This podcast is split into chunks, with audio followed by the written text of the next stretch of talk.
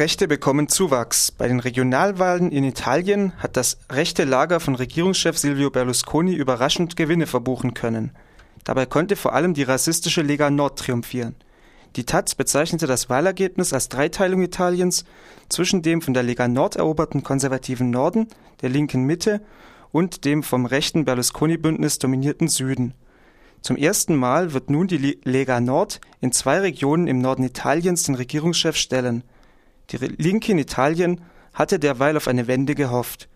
Sie hatte ganz besonders darauf gesetzt, dass sich die Affären, Pannen und Korruptionsprozessen bei den Regionalwahlen negativ für Berlusconi auswirken werden.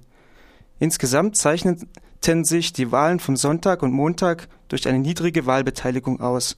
Gerade einmal zwei von drei Wähler und Wählerinnen gingen zur Abstimmung das sind knapp 8 Prozent weniger als im Jahr 2005. Verschwörung militanter Christen aufgedeckt. Die Staatsanwaltschaft in Detroit erhob gestern Anklage gegen neun mutmaßliche Mitglieder der radikalen Gruppe Hutari.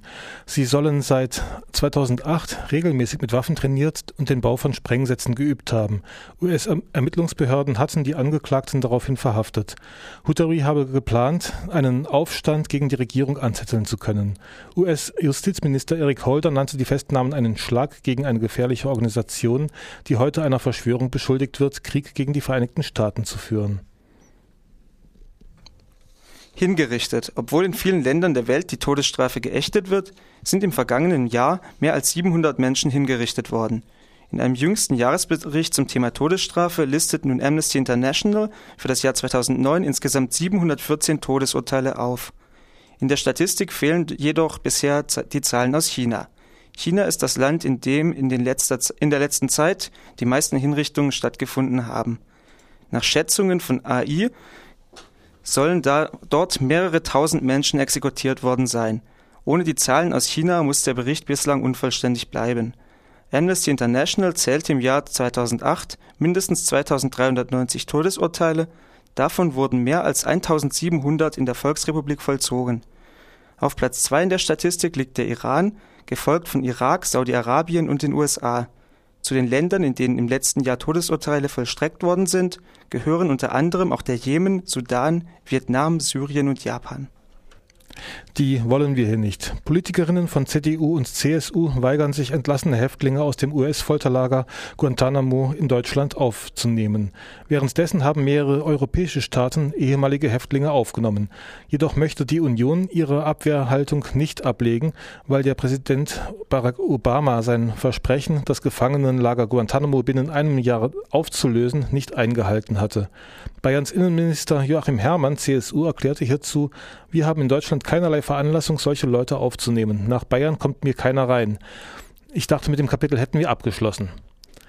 Die Aufnahmen von Guantanamo Inhaftierten forderte gestern die Linke und beantragte die Debatte darum für die nächste Innenausschusssitzung.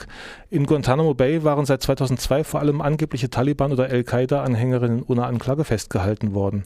Derweil befinden sich noch circa 200 Häftlinge in Guantanamo. Als ob nichts gewesen wäre. Mit den üblichen diplomatischen Floskeln und Gesten haben Bundeskanzlerin Merkel und der türkische Premier Erdogan der Öffentlichkeit Versöhnlichkeit signalisiert. Nachdem Merkel Erdogan bei ihrem Staatsbesuch in Istanbul eine Friedenstaube überreicht hatte, verkündete Erdogan demonstrativ die anstehende Gründung einer deutsch-türkischen Universität in Istanbul. Zuvor hatten beide in Presseinterviews deutlich gegensätzlichere Aussagen gemacht. Während Merkel die deutschen, die türkischen, Entschuldigung, während Merkel die türkischen Migrantinnen und Migrantinnen zum Erlernen der deutschen Sprache aufgerufen hatte, hatte Erdogan für die Gründung türkischsprachiger Schulen in Deutschland plädiert. Vor dem Hintergrund des Besuches kritisierten deutsche Oppositionspolitiker wie etwa Cem Özdemir Merkels unklare Türkei-Politik.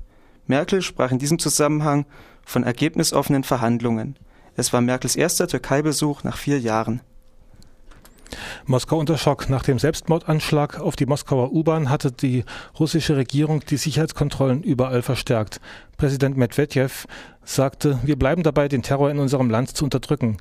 Der Kampf gegen den Terrorismus geht weiter. Es ist davon auszugehen, dass die Spur der Terroranschläge in den Kaukasus führt, vermutet ein Experte aus einer der russischen Machtinstitutionen.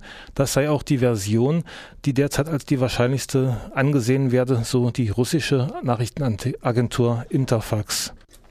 Am Rande des Gesetzes. Die Staatsanwaltschaft in Berlin möchte Ergebnisse aus der Vorratsdatenspeicherung zur Strafverfolgung nutzen.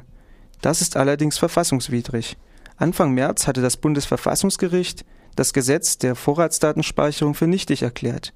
Die Verwendung der Daten wird daher nur möglich durch eine Lücke im Urteil des Verfassungsgerichts. Das hatte zwar entschieden, dass die Speicherung von Verbindungsdaten gegen das Fernmeldegeheimnis sei, doch die Daten, die in der Vergangenheit bei der Telekom und anderen Unternehmen schon gespeichert worden sind, dürfen noch an die, an die Behörden weitergeleitet werden